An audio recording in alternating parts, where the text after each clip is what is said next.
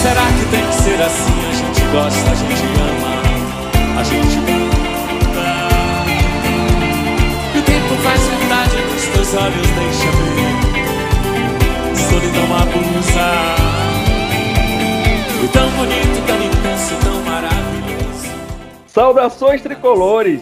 Meu nome é Alexandre Andrade, esse aqui é o podcast Esquadrão 71, programa de número 37. Vocês estão ouvindo ao fundo aí, chiclete com banana, não vou chorar. Estamos fazendo a gravação aqui do programa após o Bahia essa derrota muito triste contra o Independente. Foi um, um sonho que nós tivemos aí, essa Sul-Americana mais uma vez se mostrou acessível ao Bahia e vamos sair daqui tristes, né? Saímos, vamos sair da competição triste.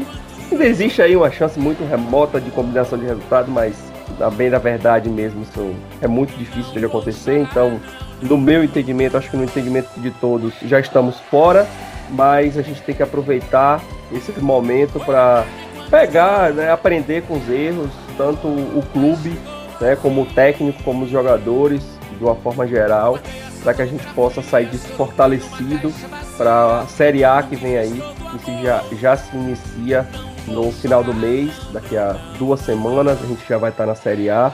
Ainda temos um, um jogo contra o Montevideo City, que pode valer aí a segunda colocação no grupo, mas vamos detalhar tudo isso no programa. Estão aqui comigo hoje Igor, nosso produtor musical, que não foi quem escolheu a música de hoje, Diego Bizet, que foi o, quem indicou a música, né? A gente estava aqui antes naquela. Vamos. Qual a música que a gente bota, qual a música que a gente bota, Diego veio e sugeriu. Diego, qual é o seu destaque para o programa de hoje? É, saudações tricolores. Infelizmente foi eterno enquanto durou. Foi sincero o nosso amor, mas chegou ao fim. Infelizmente a gente vai sair dessa Sul-Americana bastante acessível. O Bahia é, foi o time que demonstrou o melhor futebol nesse grupo. O Independente foi aos trancos e barrancos, mas enfim, né? Águas passadas, como você disse, Alessandro, é uma chance ínfima, né? Para a gente conseguir a classificação, então não vou me apegar a isso. É isso aí. E essa música, né? Foi eterno quanto durou, foi sincero nosso amor, mas chegou ao fim. Cabe para duas coisas. E mais para frente a gente vai tratar sobre o goleiro Douglas está sendo posto aí por muitos como vilão do, da derrota. Pode ser que a gente chegue aqui a alguma conclusão mais para frente. Gão, traga aí seu destaque para o pro programa de hoje. Eu acho que já, além do destaque, você já pode começar a fazer análise do, do jogo Independente 1, Bahia 0. E o cara vai chorar por causa de jogo? Oxe, é só um jogo, tem isso não. Rapaz, aquele vídeo Quando... daquele torcedor do esporte, velho, é bom demais. Eu ouvindo aqui a música, eu só lembrei disso, velho. É, sobre o jogo, é, é, triste porque foi um jogo bom do Bahia, foi um, um jogo que o Bahia conseguiu criar, embora ele finalize, teve poucas finalizações certas, é, teve boas é, chances de gols. Então é aquele jogo que a, que a gente lamenta muito, a gente jogou, fez um jogo bom, fez um, um uma Sul-Americana, a Sul-Americana ainda não acabou, embora chances é, de classificação sejam baixas. Ainda tem aí o, o, segundo lugar que, que gera dinheiro e ainda tem, né, aquela aquele 1% de fé ali de, de que dá para classificar. Mas a gente fez um campeonato até que bom e tal, talvez doa bastante agora, mas isso pro, pro campeonato brasileiro e até para a Copa do Brasil é, é bom, assim, dá um, dá um norte de que o, o caminho tá, tá sendo levado pelo. tá sendo guiado pelo melhor caminho. E aí eu confio que, que Dado, gosto muito do trabalho de Dado, aí confio que o trabalho dele tenha bastante a evoluir. É, foi um jogo que provavelmente é um jogo que a gente, em, em relação a nível técnico, e de intensidade é um jogo que a gente vai ver mais daqui para frente. É, desde a final contra o Ceará, esse jogo agora contra o Independiente, é, é um jogo que vai preparar a gente, são jogos que prepararam a gente bastante para o que a gente vai encarar até o final do, da temporada. É, sobre o jogo em si, acho que destaque positivo assim, tem um conjunto. É, eu ainda me incomodo um pouquinho com esse Bahia torto, entre aspas. É, acho que fica faltando intensidade no lado esquerdo. Eu não gostei muito e é uma outra coisa que eu bato um pouco, que é a intensidade do meio campo com o Daniel, é, nessa configuração com o Daniel, Tassiano e, e Patrick. Mas defensivamente eu não, tenho nada que falar. Acho que a defesa, tirando o gol, é, foi uma defesa sólida. Juninho mostrou evolução, embora hoje perdeu dois gols ali de, de, de cabeça. Não necessariamente perdeu, porque nenhum foi uma chance clara, ele sozinho. Mas é, é isso, não tem nada que destacasse, não. Diego, qual a sua visão aí do jogo de hoje, sua avaliação? Veja bem, é, o Bahia no primeiro tempo, ele jogou, né, é, tomou uma, uma proporção no jogo de cair para dentro, de partir para cima, entendeu? Tentou dominar as ações do jogo. Primeiro tempo foi o primeiro tempo ok, apesar que no meu ponto de vista foi um domínio estéreo, né? Porque infelizmente hoje aquela ligação meio-ataque não funcionou. É, o time foi um pouco apático em relação a isso. A gente viu que o, os jogadores demonstraram é, um pouco de, de empenho, né? comprometimento com o jogo, porém, é, hoje a noite não foi propícia para o êxito. Como o Igor disse, esse lado esquerdo do Bahia é muito manco. Eu sempre venho dizer aqui, ó, sempre venho dizer, se você pegar meus minhas participações no programa, Matheus Bahia não é lateral para ser titular no time do Bahia, não é. Ele é um bom reserva, nada mais do que isso. O Bahia precisa urgente contratar um lateral esquerdo, o Bahia precisa ver também um ponta esquerda porque até então, se o Bahia for jogar nesse esquema tático, vai ficar previsível, entendeu? Extremamente previsível, que nem o antigo treinador da gente, Couto Ferreira, que só sabia jogar no 4-3-3. Então, dado achou esse, esse esquema, porém a gente não tem muita variação. Porque quando a gente coloca uma ponta, entre aspas, é, Oscar Ruiz, a gente percebe que ele não é um cara veloz, é um cara que é, cadencia mais o jogo. Então a gente não tem o que a gente tem no lado direito, essa questão da transição entre Nini e Rossi, uma velocidade uma posição física. Então, por isso que o Bahia joga muito mais para o lado direito do que para o lado esquerdo. Segundo tempo, eu posso dizer que seria um reflexo do, do primeiro tempo, no caso, é, sendo que o Bahia esteve melhor, dominou mais as ações. Infelizmente, né, não tem nem o que falar muito. Rossi me faz aquela falta besta aqui para nós, foi uma falta besta. E o, o dia não tá para Douglas, entendeu? Douglas está em, um, em uma fase terrível, inseguro, muito inseguro. E ele me sai daquele jeito, de uma bola daquela. Tudo bem que bateu em Tony Anderson, azar, é questão. É, o cara não tá bem, aí tudo caminha para lado errado. Porém, aí não era para ele sair daquele jeito. O cara saiu socando para dentro da área uma, uma área entupida, cheio de jogadores. A probabilidade de alguém pegar aquela sobra era gigantesca, uma bola meia altura, entendeu? Então é nítido que Douglas não está em sua boa fase, é nítido que ele não passa a segurança, ele está inseguro. E fica essa sensação de frustração, porque, porque o Independente não fez nada. O Bahia dominou, tudo bem que foi um domínio estéreo, mas foi um domínio, o Bahia dominou Independente. Então fica aquele gostinho de, de que poderia, que a gente poderia avançar, entendeu? Para uma coisa melhor. Mas, como o Igor disse, é, o, o, projeto está sendo bem executado, dado, é, nos revelou ser um bom treinador e eu acredito que nas próximas competições a gente vai ter um bom fruto em relação a isso. Eu analisando o jogo assim, eu acho que, que a gente pode dividir o jogo em quatro partes. Né? O, o primeiro tempo o Bahia começou com uma intensidade muito boa, né? Gilberto perdeu um gol ali. Gilberto cabeceou a bola. Eu comemorei aquele gol, porque eu vi aquela bola dentro da rede. Eu fiquei sem entender o que tinha acontecido. Como eu não tenho muita paciência para ouvir essas narrações e comentários da essas transmissões do eixo aí, Premier, Comebol TV, Focus Sport, eu coloco a TV no mudo.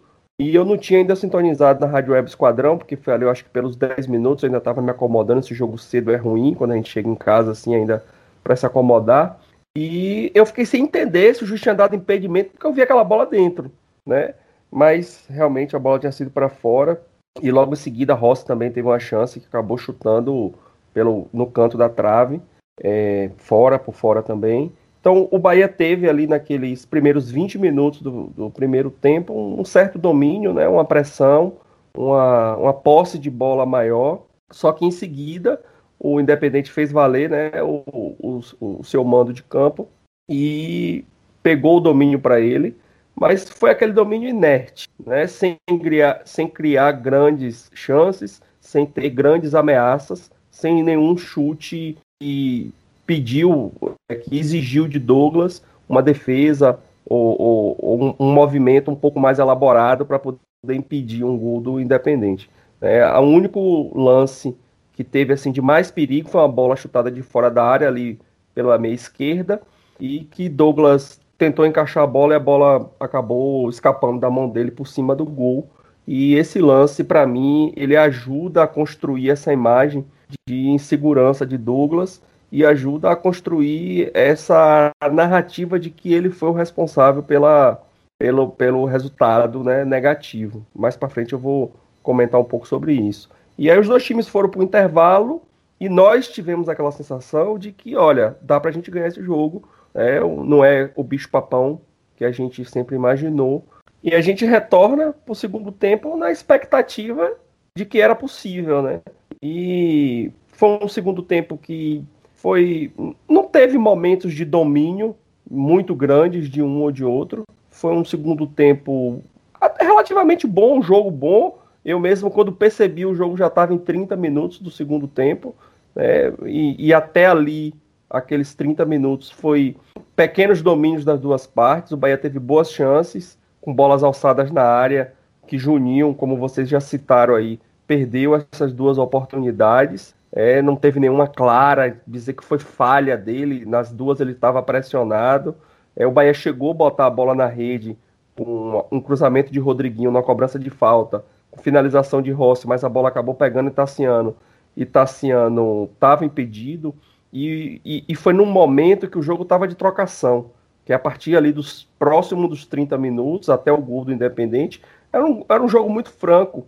Na hora que, que o Bahia fez esse gol aí que foi anulado, é, quando a, a, TV volta para a imagem, o Independente já está na boca do gol do Bahia com o Douglas dando um chutão. Então foi um momento ali de trocação intensa que me pareceu que os dois times queriam resolver, né? E aí teve o momento da, da falta, uma falta, como o Diego relatou, uma falta inocente até, é, ali na entrada da área. E foi no momento que o Bahia fez a substituição, né? Entrou Michael Douglas e, e Oscar Ruiz no lugar de Rodriguinho e Rossi, né? O dado ali pensava em dar um pouco mais de velocidade, porque nessa trocação o Bahia estava perdendo, porque Rodriguinho não tem velocidade e Rossi estava cansado. Então a substituição dele foi pensando nesse sentido. Só que aí no lance, lançar a bola lançada na área, eu acho que fica até um pouco difícil de fazer uma avaliação de um erro individual. Né? Houve um erro de sistema, houve um erro de comunicação, porque aquela bola ali, o goleiro, no, no meu entendimento, tem que gritar, é minha, entendeu? E o jogador que está na frente tem que deixar. Né? Então houve ali o esbarrão de Tony Anderson com Douglas. É, fica a dúvida se Douglas poderia encaixar aquela bola. Aparentemente, né, pela imagem, Parece que era uma bola que ele poderia encaixar, mas aí vem aquele lance do primeiro tempo que ele tentou encaixar e não conseguiu. E aí fala muito sobre insegurança, né? Ele não teve a segurança de encaixar aquela bola e, e, e rebateu.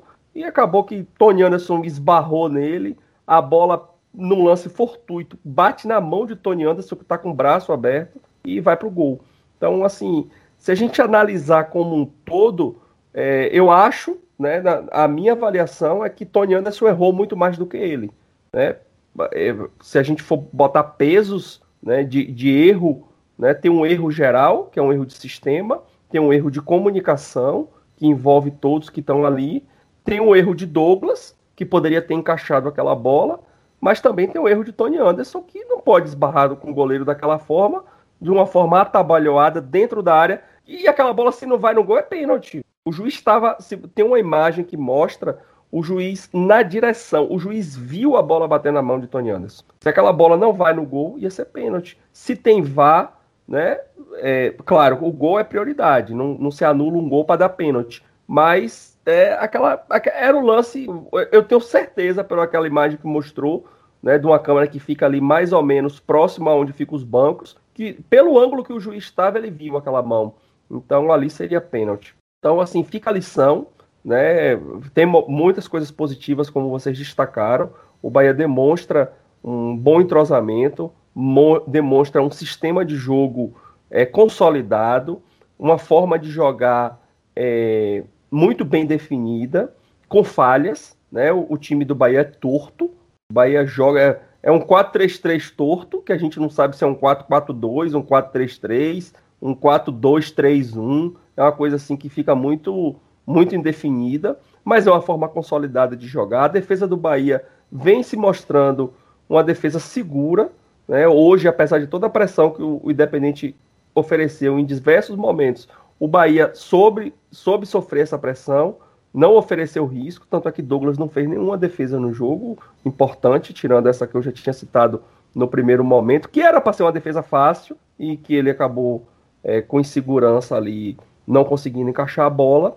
E é agora é aproveitar né, esse tempo que a gente vai ter.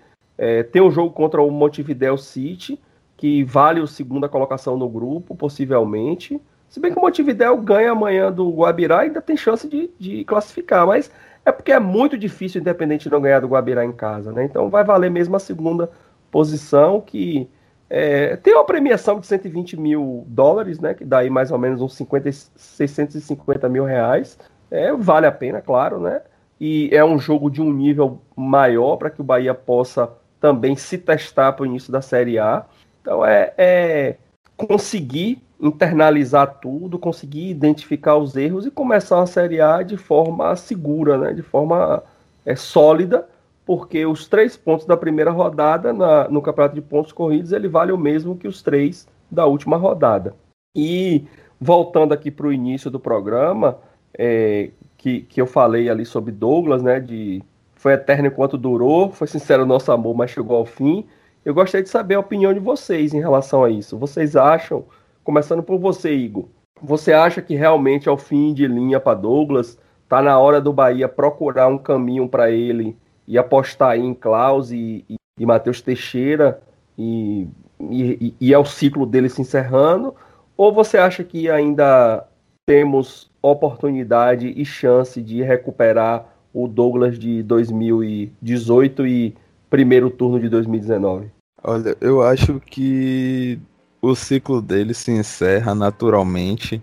É, eu poderia até falar que eu, é, eu, eu, acredito que ele possa voltar a, a ter um nível que ele teve em 2019 ali, 2018 mas eu acho que ele não tem espaço com Matheus Teixeira e Klaus. É, Klaus, quando se lesionou ali na, na reta final do Campeonato Brasileiro, ele estava no nível muito bom. É, Matheus Teixeira, ele teve um início aí é, absurdo.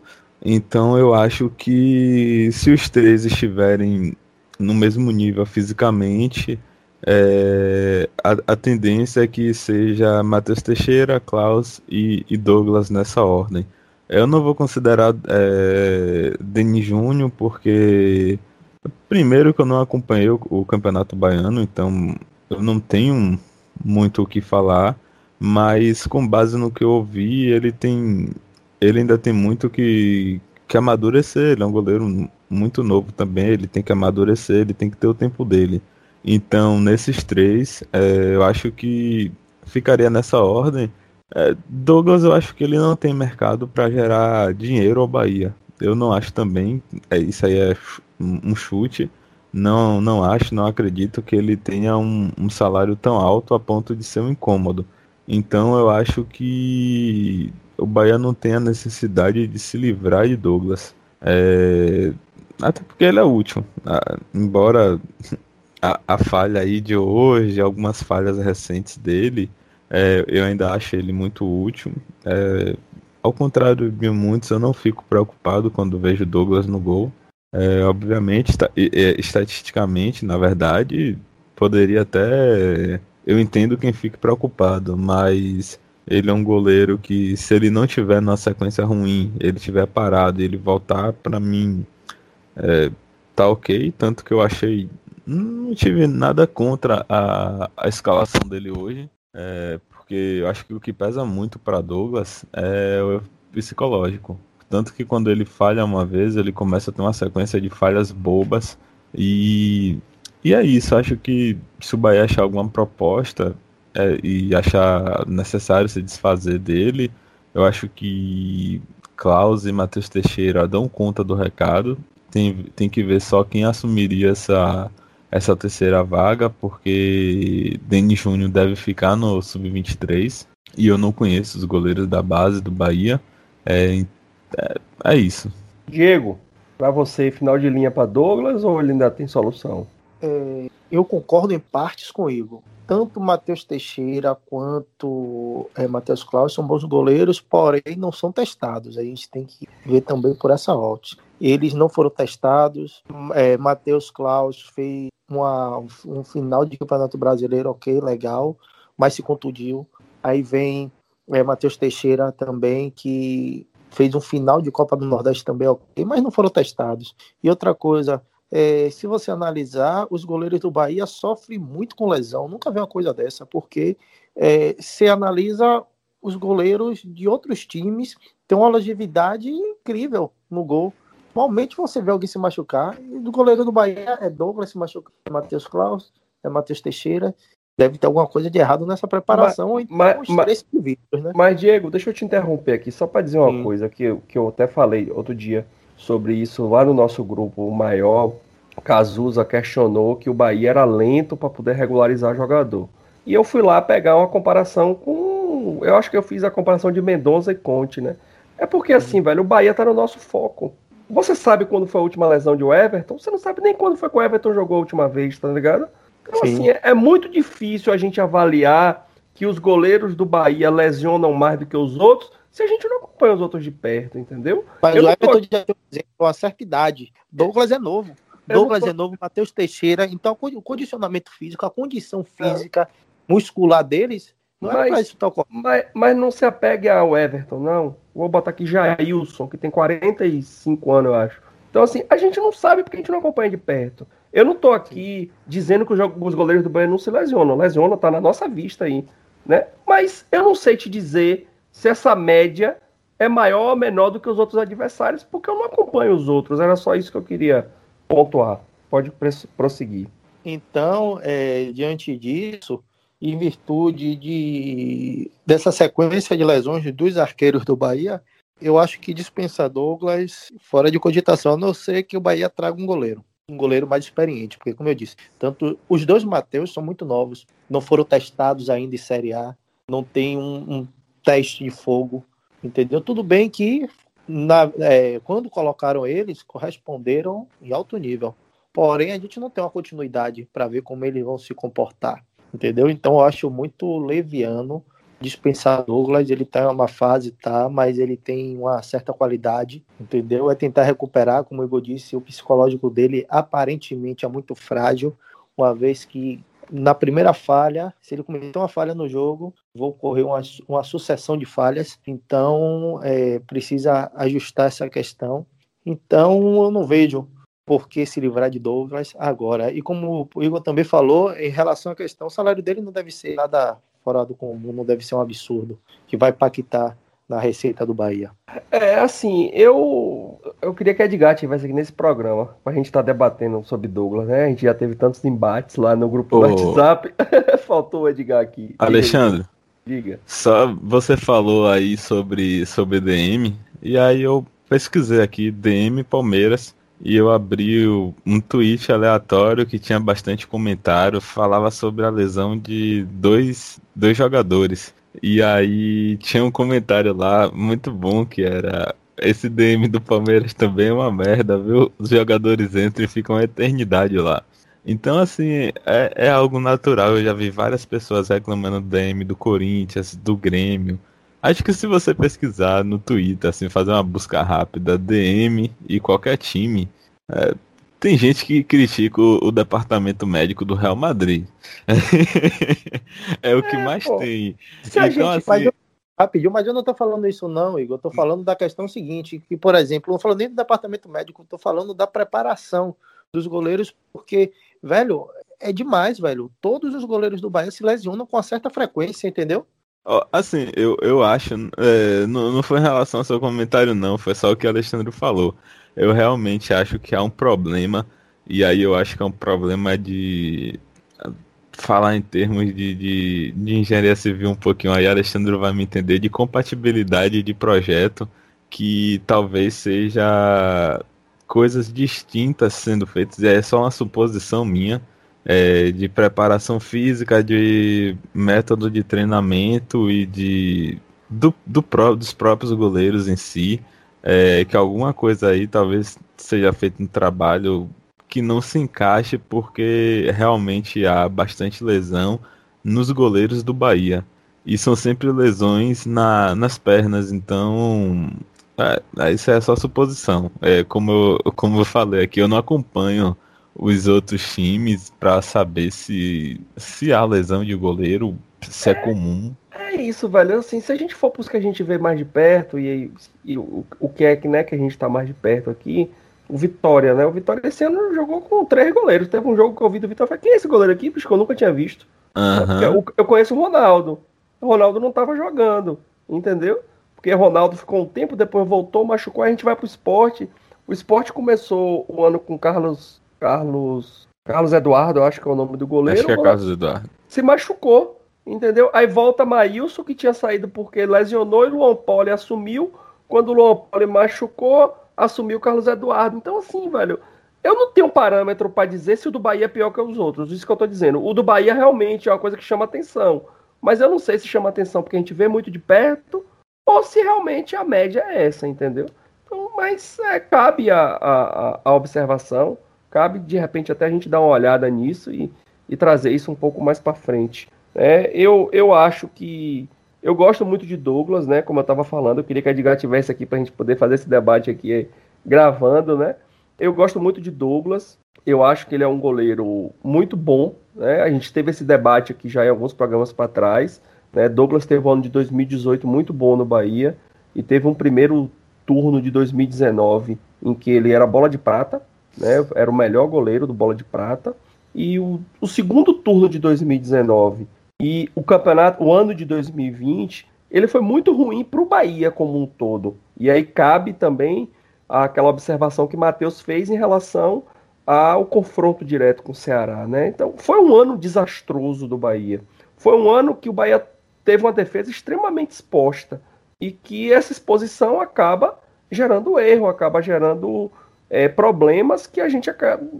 É, é, como eu falei, a gente tende muito a identificar o erro do, é, do, do, do, defensor. Quando o time perde com o defensor errando, aquilo fica marcado, entendeu? Mas quando é um, um atacante, um jogador da frente, não marca.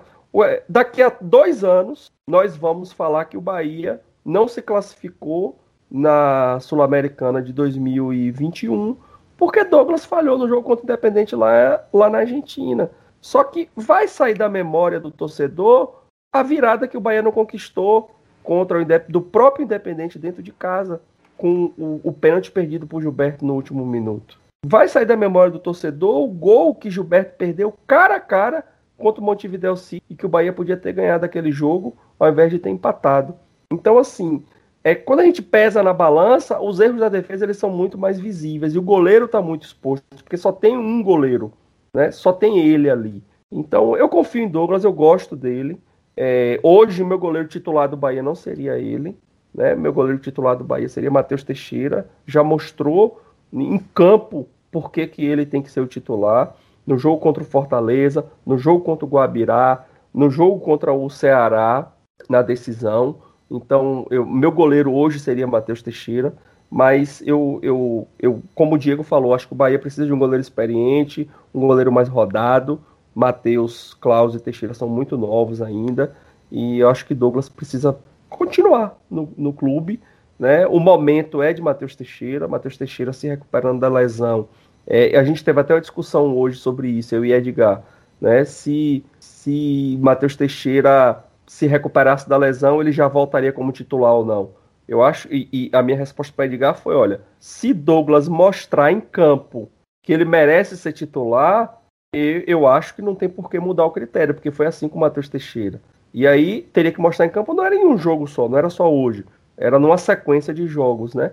E, e, e se o jogo hoje fosse 0 a 0 sem esse último gol, a atuação de Douglas hoje não tinha sido suficiente para habilitar ele voltar a ser titular, porque ele foi pouco solicitado.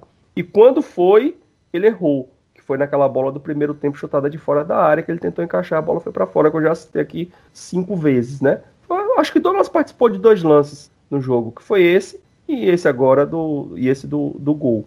Então eu acho que ele que a gente ainda precisa dele, né? O Bahia precisa já pensar no futuro, já pensar no para frente, né? Se realmente vai continuar com os dois goleiros mais novos e para o ano seguinte, né? Vai, vai, utilizar só eles e não precisa contratar ninguém, mas para esse ano de 2021 acho que ele ainda tem que continuar no elenco. É, vocês querem falar mais alguma coisa sobre Sul-Americano Independente? Ou a gente pode seguir para o próximo ponto? Independente de qualquer coisa, a gente pode passar para o próximo ponto. É boa. Vocês adoram essas piadinhas, bicho. Ainda não fiz uma. É, tá. Vamos lá. O próximo ponto é o Campeonato Baiano, né? Nós fomos eliminados desde a nossa última participação aqui, né? Nós gravamos o programa aqui. O último programa foi no sábado do título, e aí na quarta nós fomos eliminados pelo Bahia de Feira, time de transição é, desfalcado por jogadores que integraram o grupo que viajou para Bolívia, que jogou na quinta contra o Guabirá, e ficamos fora né, da decisão do Baiano. No passado recente, é, tinha, tinha, o Bahia vinha ganhando o título, nos últimos três ganhou e vinha participando da final com uma certa frequência. Eu sinceramente não me recordo o último ano que o Bahia não participou da final do Campeonato Baiano. acredito que tenha sido aquele lá com o Bahia de Feira, em 2011, então 10 anos aí. E o projeto do Sub-23, né, esse ano podemos apontar erros de montagem de elenco, de comando técnico, mas o que eu acho que a gente não pode esquecer é a importância né, de manutenção desse projeto para que o profissional tenha condições de disputar uma partida como hoje, né, de igual para igual contra o, o, o Independente fora de casa, porque os jogadores estão condicionados fisicamente para isso, estão num, numa condição física ideal e não desgastados por estar disputando o um campeonato com todo o respeito de várzea, que é o Campeonato Baiano. É, o que é que vocês pensam aí sobre esse projeto do Sub-23? É, o, o, que foi que, o que foi que vocês acompanharam aí do, do Campeonato Baiano? O que é que vocês podem falar? Diga, Igor. Ah, os jogos em si eu não acompanhei. É, eu acompanhei poucos lances, poucos é, minutos assim que eu parei para assistir os jogos por questão de tempo mesmo. É, Bahia já tem muitos jogos do time profissional e mal dá tempo de eu acompanhar tudo. Então eu preferi não não dedicar meu tempo esses quase duas horas aí para ver jogos do Campeonato Baiano. Mas eu tava acompanhando o time, tava vendo análise, essas coisas. E sobre um, um, uns pontos é que eu vi muita gente criticando o, o, o time sub-23 em dois aspectos. Um que é uma, uma crítica bem, bem pertinente, que é uma crítica bem válida, que é em relação a, a ao treinador, que é Prates. É, eu, o pouco que eu vi do Bahia, que eu, que eu já vinha acompanhando dele, assim, eu não, não vejo ele com, com a cara do projeto do, do Sub-23, principalmente agora com essa relação ali de, do time de dado Cavalcante, é, e até dos treinadores que o Bahia, com exceção de Mano, com a, o modelo de treinadores que o Bahia busca, eu não acho que ele se encaixe. Então acho essa crítica bem pertinente. E a outra crítica, que é uma crítica bem vaga, que é que o Bahia não quis vencer, que o Bahia tinha que priorizar o, o campeonato baiano. Isso não faz sentido em nenhuma das óticas É, e que o, um, uma outra, um, um, outro ponto que essa crítica vaga traz, que é desmerecer o, o time sub-23 por ter perdido. Acho que embora seja um time caro, é, relativamente caro, embora seja um time com atletas ali de, de idade profissional e que estejam jogando campeonato profissional, ainda é um time de divisão de base. É um time de transição. O, próprio nome já é bem sugestivo, então não se pode cobrar desse time. É, e com cobrar, eu sempre tenho um cuidado, porque alguém fala, quando eu falar que não se pode cobrar, as pessoas falam, ficam falando, ah, então pode deixar perder. Não é isso. É, a questão é que não pode criar, dar o peso de ganhar para esse time como se fosse o time principal. E o que esse time tem de dever é nos fornecer peças para o time principal e forneceu. A gente tem Teixeira, que ele foi contratado para o time, pro time sub-23. É, a gente tem Denis Júnior, que embora é meio controverso aí, porque ele foi anunciado pelo Bahia, assim, com notificação, isso é coisa de jogadores que vai profissional, mas se considerar ele, ele foi discutido aqui no início do programa, é, Patrick de Luca, é, Renan Guedes, então são jogadores que foram titulares na, na final da, no jogo da final da Copa do Nordeste, então é um projeto que vai nos dar bastante fruto no futuro aí de médio a longo prazo. Curto já tá no curto prazo já tá dando, então um projeto aí, principalmente com Chavari que uh, ele tem uma vasta experiência em, em categoria de base e em time de transição. Então acho que não dá para ficar pegando no pé do projeto com críticas vagas. Acho que a gente tem que cobrar uma melhora do, do Sub-23 e a manutenção dessa ideia de jogar o campeonato estadual com esse time. É, veja bem, é, o Sub-23 ele só tem dois problemas. O técnico e 90% do elenco, entendeu? Fora isso, não tem mais problema nenhum. A gente vai analisar o seguinte: eu acompanhei o Bahia no Campeonato Baiano e o time é ridículo. Ridículo literalmente. O time não tem um padrão tático, os jogadores são extremamente limitados. O único ali que se. Não, na verdade, três se destacam. Não digo nem três, digo dois se destacam e eu faço dou uma menção honrosa porque é novo. Primeiro é aquele Ranieri, é, Pablo e o atacante Matheus Matheus Rian. Rian Marcelo. Marcelo, é Marcelo, desculpe. Marcelo Rian Ryan, não sei como se pronuncia o nome dele. Esse menino acho que vai ter um futuro legal. Porém, o resto pode mandar todo mundo embora. Aquele tem um cidadão que ficou gravado, velho. Que eu tava eu disse não, não é verdade não isso aí. Eu assistindo ele jogar o tal de, acho que é Gustavo Brinquedo.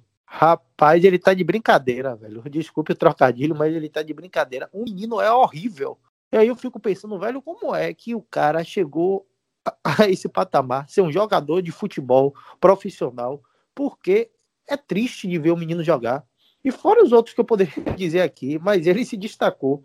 Então, eu sei que Claudio Prates não tem condição nenhuma de assumir qualquer time do Bahia, até o Fraldinha não tem, não existe, o time não tem padrão tático, não tem nada, mas pelo amor de Deus, velho, você via quando o jogador pegava na bola, você via que no X1 contra o zagueiro, um exemplo desse Gustavo Brinquedo, o cara parecia que queria atravessar o jogador, parecia que era Gasparzinho, era fantasma, vai ultrapassar por dentro do jogador, o cara não baixava a cabeça e saía parecendo louco, velho. Isso é marca de jogador, velho. Entendeu? Então, por exemplo, eu já vi que quem escolheu, quem foi que botou o dedo para selecionar esses meninos. Para menino não, que eu não digo que é menino.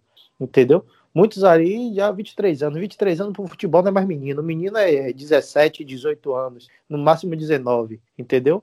Então, pro futebol, 23 anos já não é mais menino. Então, as críticas têm que ser feitas da mesma proporção. Tudo bem que o, sub, o Sub-23 serve para isso, para peneirar alguns jogadores para servir de suporte para o time principal, como foi feito. A gente teve a grata surpresa de Matheus Teixeira, a gente teve é, uma grata surpresa de Patrick de Luca, a gente falando da temporada passada. A gente, Renan Guedes, mais ou menos, mas está dando para suprir ali a lateral direita, entendeu? Mas é o que eu falo, velho. Você querendo ou não, você injeta um valor. Então, acho que deveria existir mais critério na hora da, da contratação, do, do, apreço, entendeu? Pelos jogadores, inclusive na escolha também de quem irá comandar, porque onde foi que Claudinho Prates fez algum trabalho é, de primazia? Eu não lembro, eu não me recordo. Até quando ele é, subia para dirigir o principal, o time principal, ele fazia cada loucura. Então já parte para isso. Se você quer montar um time, se você quer montar um time sub-23 consistente para trazer, é, como é que eu posso dizer, frutos, não só para o elenco principal, mas também para emprestar jogadores para outro time e daí fazer uma negociação e transformar é, esses ativos do clube em retorno financeiro viável. Tem que se tem que consertar diversas coisas, diversos detalhes. Quem está lá no comando do, do time, no caso o técnico Cláudio Prates, tem que sair, não presta, ele já comprovou, entendeu? A verdade tem que ser dita. Eu sei que muitos vão falar a respeito de minha crítica, que está sendo muito dura, muito incisiva, mas tudo em benefício do Bahia, porque a gente quer um Bahia mais forte, um Bahia brigando lá em cima. Então, se é para entrar no Bahia, tem que entrar com qualidade e com empenho. Eu só discordo, Diego, de 100% de que você falou. Só de 100%. É, a sua crítica aos jogadores, ela, no meu entendimento, é exagerada é, a formação do, do elenco sub-23 e do e, e, vou, vou até expandir um pouco mais para o feminino também, porque o Bahia passou por um período de muita incerteza no final de 2020, início de 2021, onde o Bahia não tinha ainda a definição de que Bahia seria o Bahia de 2021, porque o orçamento estava diretamente ligado a continuar ou não na Série A.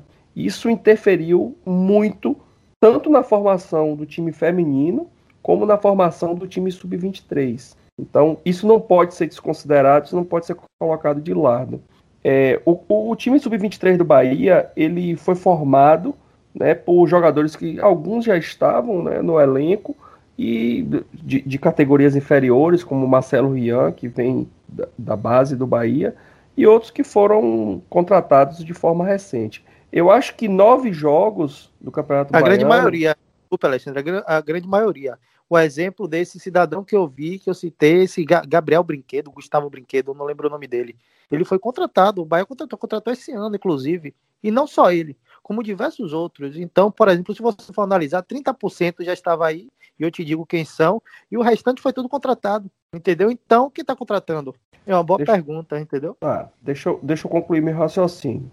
Então, assim, alguns jogadores foram contratados e a gente não pode, em nove jogos do Campeonato Baiano, onde Gustavo Brinquedo, de 19 anos, estava jogando contra Dinei, meu amigo. Estava jogando contra jogadores como Dionis, entendeu? Bruninho. Jogadores tarimbados, Bruninho, Dionis. Ex-jogadores de atividade, Alexandre. Me desculpe, o Campeonato Baiano não é parâmetro para nada. Se você, não, deixa, se você não deixar eu concluir meu raciocínio, a gente vai ficar de bate-boca aqui e eu não vou apresentar Conclua. meus argumentos. Você está me interrompendo, eu não vou conseguir falar. Entendeu?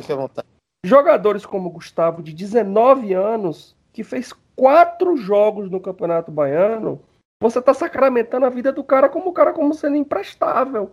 Entendeu? E, e formação de base não é assim que se faz. Você colocou Cláudio Prates como um imprestável e eu vou te dizer que hoje a maior revelação do Bahia foi Cláudio Prates que trouxe para o Bahia.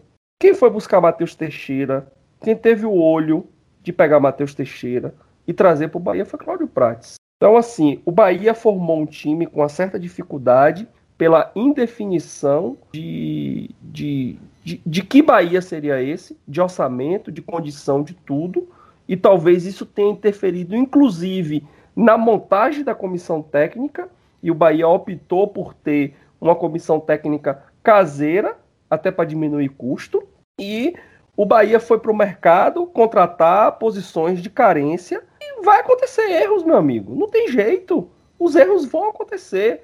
E a função do Sub-23, do, do, do, do, elenco de transição, é justamente criar um, um, um, um ponto de corte. O, o, o Sub-23, ele vai, em muitos momentos, é, chegar em dois tetos. Existem dois tetos para o Sub-23. O primeiro teto, ele foi é, foi ultrapassado por alguns jogadores, que é o teto do jogador ele se destacar tanto que ele vai para o profissional. O que aconteceu com o Patrick? Patrick veio para o Bahia para jogar o, sub, o Campeonato Sub-23. Patrick tem 20 anos. Só que Patrick demonstrou tanta qualidade que, dado ao identificar essa carência e ao assumir, colocou ele para jogar. Thiago tinha 20 anos. O Bahia vendeu o Thiago por 10 milhões. Então, Patrick, Thiago, era para estar tá jogando esse Campeonato Baiano. Entendeu? É, Matheus Teixeira era para estar tá jogando o Campeonato Baiano. Renan Guedes era para estar tá jogando o Campeonato Baiano.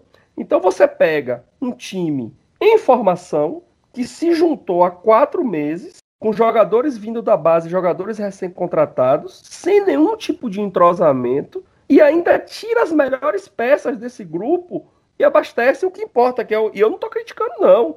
Eu concordo. Isso é que tem que ser feito. E aí agora a gente pega e pega o que sobrou e coloca que todo mundo não presta. Eu acho muito, assim, é, precipitada essa avaliação. Inclusive, tinha muitos torcedores pedindo Pablo no time profissional. Agora imagine, o Bahia pegar. O Bahia já tinha tirado o Thiago, que foi vendido. O Bahia já tinha tirado o Patrick, que está no profissional desde o Campeonato Brasileiro. Matheus Teixeira, que foi profissional agora esse ano e estava disputando as finais do Campeonato Nordeste. Renan, que foi substituir Nino, que estava suspenso. É, o zagueiro, que foi. que agora me falhou o nome agora, acho que foi Ignácio, né? Que tem idade e estava disputando o. Foi, foi no jogo da Bolívia, que muita gente criticou para que levar quatro zagueiros para a Bolívia, para um jogo fácil. Então, só aí já tem cinco jogadores, que é metade do elenco, e podia ter tirado o Pablo, que muitos falaram, entendeu? Marcelo desfalcou esse time algumas vezes. Então, assim, como eu falei no início do meu comentário, erros aconteceram, né?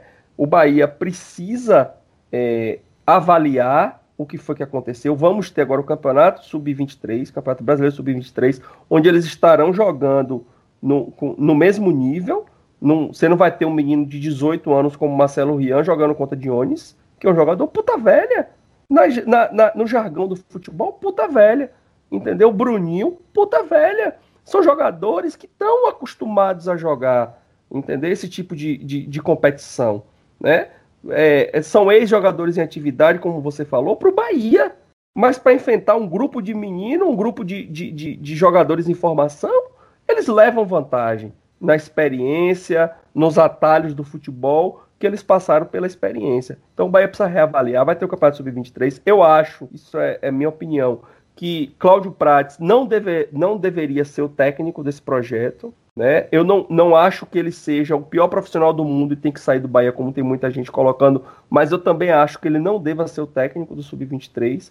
E a gente precisa se atentar que tem um segundo teto no Sub-23, que é o teto da idade, onde os jogadores vão chegar num determinado momento e que o Bahia vai ter que tomar uma decisão: ou sobe para o profissional ou tira esses jogadores, porque esses jogadores precisam passar para frente. E, e, e vão acontecer anos de que o Bahia pode, o Bahia pode agora, né, fazer uma peneira muito boa, fazer subir jogadores de, de outras categorias, fazer um time espetacular para disputar o brasileiro desse ano, entrar a mil por hora no, no Baiano do ano que vem e ganhar com os pés nas costas. Só que o elenco de 2022 ele não vai se repetir em 23.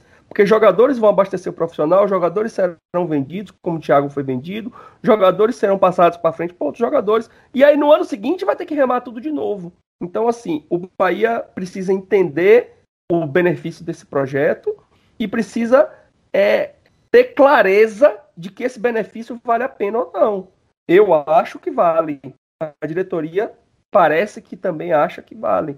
Mas isso também não é uma coisa que decidiu agora e é pro resto da vida. Isso pode ser reavaliado ano que vem, pode ser reavaliado daqui a, a cinco anos, daqui a três anos, pode ser reavaliado ano a ano. Eu acho que a decisão de ter o, o, o, o time sub-23, como foi feito esse ano, para poder dar folga ao calendário do profissional, para poder dar condicionamento físico aos jogadores do profissional e para disputar o Campeonato Band dignamente, porque o Bahia disputou o Campeonato Band dignamente. O Bahia foi eliminado numa semifinal com até os 38 do segundo tempo estava indo para pênalti a decisão. E aí, num lance fortuito ali, numa falha da zaga e até do goleiro, o Dionis fez o gol e depois o Bahia partiu para desespero, emocionalmente abalado, acabou tomando o terceiro gol. Então, assim, é Eu, eu, eu aposto minhas fichas e sou contra a crítica de que ah, o Bahia foi prepotente, o Bahia foi arrogante, o Bahia não quis ganhar o baiano. Acho que prepotência e arrogância parte do torcedor que usa isso para poder criticar a diretoria. Alexandre, é, pegando um gancho aqui é, em relação ao que você falou, Prates, Prates, tudo bem. Pode ser um profissional, um excelente profissional, como olheiro, como outra coisa, mas como técnico não existe, entendeu? E você está fazendo uma avaliação, ah, porque desfalcou o sub-23 em determinados momentos. Só que você está fazendo um recorte do, dos últimos acontecimentos, que foi quando o Matheus Teixeira subiu, que foi quando é, o lateral direito Renan Guedes subiu, entendeu? Foi no final. Eu estou fazendo uma, uma análise do início do Campeonato Baiano. O calendário, eles só jogam o Campeonato Baiano. O calendário para uma equipe que só joga é, Campeonato Baiano é o suficiente para você ter uma preparação, para você ter tudo, entendeu? Então, se você for analisar, ah, jogou com o Dione, jogou com o Bruninho, só. Pronto, Bahia de Feira, ótimo. Bahia de Feira eu não estou nem fazendo menção Bahia de Feira. Porque se o Bahia tivesse jogando bem, entendeu? É, jogando o melhor do futebol, perdesse pro Bahia de Feira, eu encararia como normal esse Sub-23 perder pro Bahia de Feira, porque o time do Bahia de Feira é um time arrumado, é um time que tem um projeto também, entendeu? Não é nada de outro mundo. Agora você vai analisar desde o primeiro jogo do Bahia, um time que não tem um padrão tático, um time que não tem nada, um time que chegou se arrastando no Campeonato Baiano. Entendeu? E jogadores, se você for falar, jogadores novos, muitos jogadores desses tiveram rodagem. Você pega Raniel mesmo, que jogou, salvo engano, uma Série B. Você pega alguns outros jogadores também que já jogaram brasileiro divisões inferiores, que foram contratados. Então não é bem assim. Não são meninos. Ah, são meninos. Tudo bem, eu digo que em relação. É um time mal treinado, é um time mal treinado, entendeu? Não tem, não tem nem discussão em relação a isso.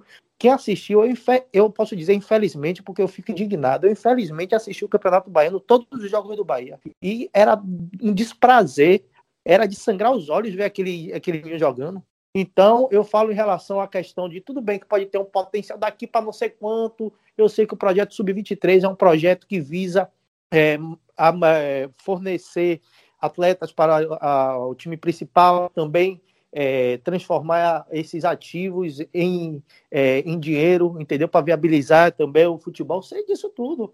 Porém, a gente tem que ter essas críticas que são pertinentes, entendeu? Não fazer um recorte, um lapso temporal, ah, tá, no final, vou me reportar ao final, que perdeu fulano, perdeu cicrano, entendeu? Ah, o calendário, o calendário é apertado para um time que só joga Campeonato Baiano e aqui para nós, no campeonato amador, a verdade tem que ser dita, um time que foi. Aí vai jogar contra o NIRB, é o NIRB, sei lá, eu esqueci até o nome. Da, acho que é o NIRB. O time de faculdade vai jogar contra o Docimel? Pelo amor de Deus, Alex. Entendeu?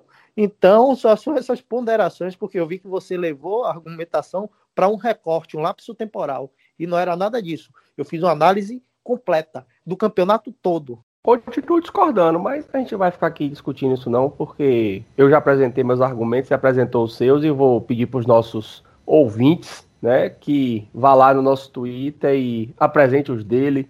Eu acho que a gente não vai conseguir chegar né, a, um, a um consenso, né? Eu acho que cada um tem, tem seu ponto de vista.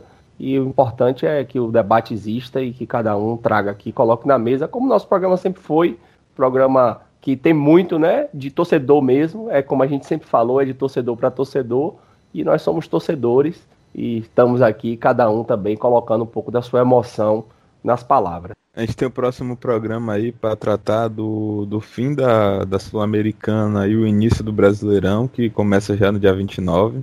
É, então acho que a gente pode finalizar isso aqui já. É, uma, uma, coisa que a gente vai botar em dúvida, que eu vou botar em dúvida aqui, Igor, e a gente trata isso mais um pouco mais para frente, a gente avisa lá no Twitter. Não sei se a gente terá programa no início da próxima semana né? Que não, não teremos fatos novos aí até segunda-feira que vem, né? O Bahia não joga mais, é, só vai jogar agora contra o, o Montevidéu, então talvez a gente mude um pouquinho a data ali, né? Faça o programa depois do Montevidéu e esse já seja o programa da Série A.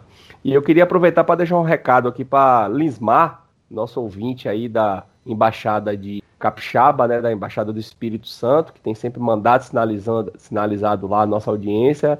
Lismar, uma alegria muito grande, né, ter a sua interação e a embaixada aí, a gente vê aqui nos números, né, a, porque para a gente aparece em ordem decrescente, né, de, quem, de onde vem mais ouvintes, né, e a Bahia, claro, tá ali o Brasil, né, em primeiro lugar. E um dado interessante que a gente tem mais de 50% da nossa audiência fora de Salvador. Isso para mim é, é uma alegria muito grande, já relatei isso aqui. E aí depois vem os países ali, a gente tem muito ouvinte nos Estados Unidos, no Canadá, no Japão, na China, em países um pouco mais longe aí, na Austrália, é, Caico está sempre lá comentando com a gente. No Canadá também temos é, ouvintes que estão sempre lá é, também comentando nossas postagens e a gente está vendo o Espírito Santo sair lá das últimas colocações e subindo.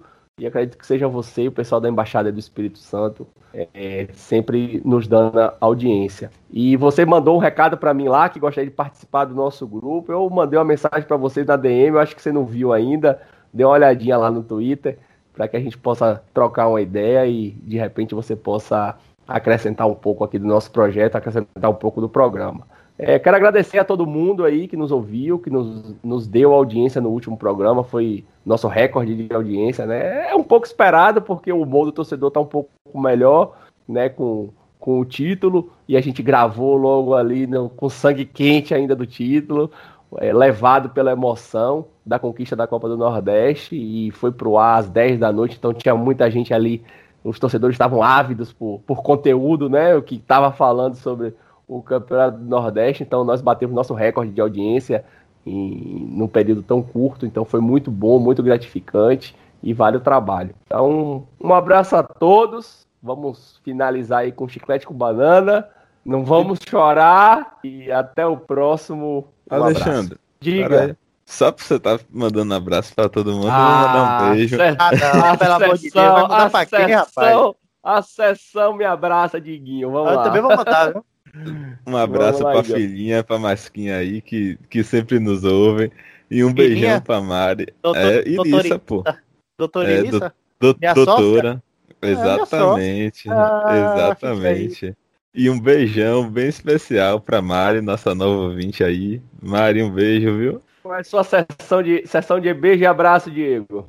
Rapaz, manda um abraço e um beijo para toda a nação tricolor, nada em específico. Então, um abraço a todos e até o próximo.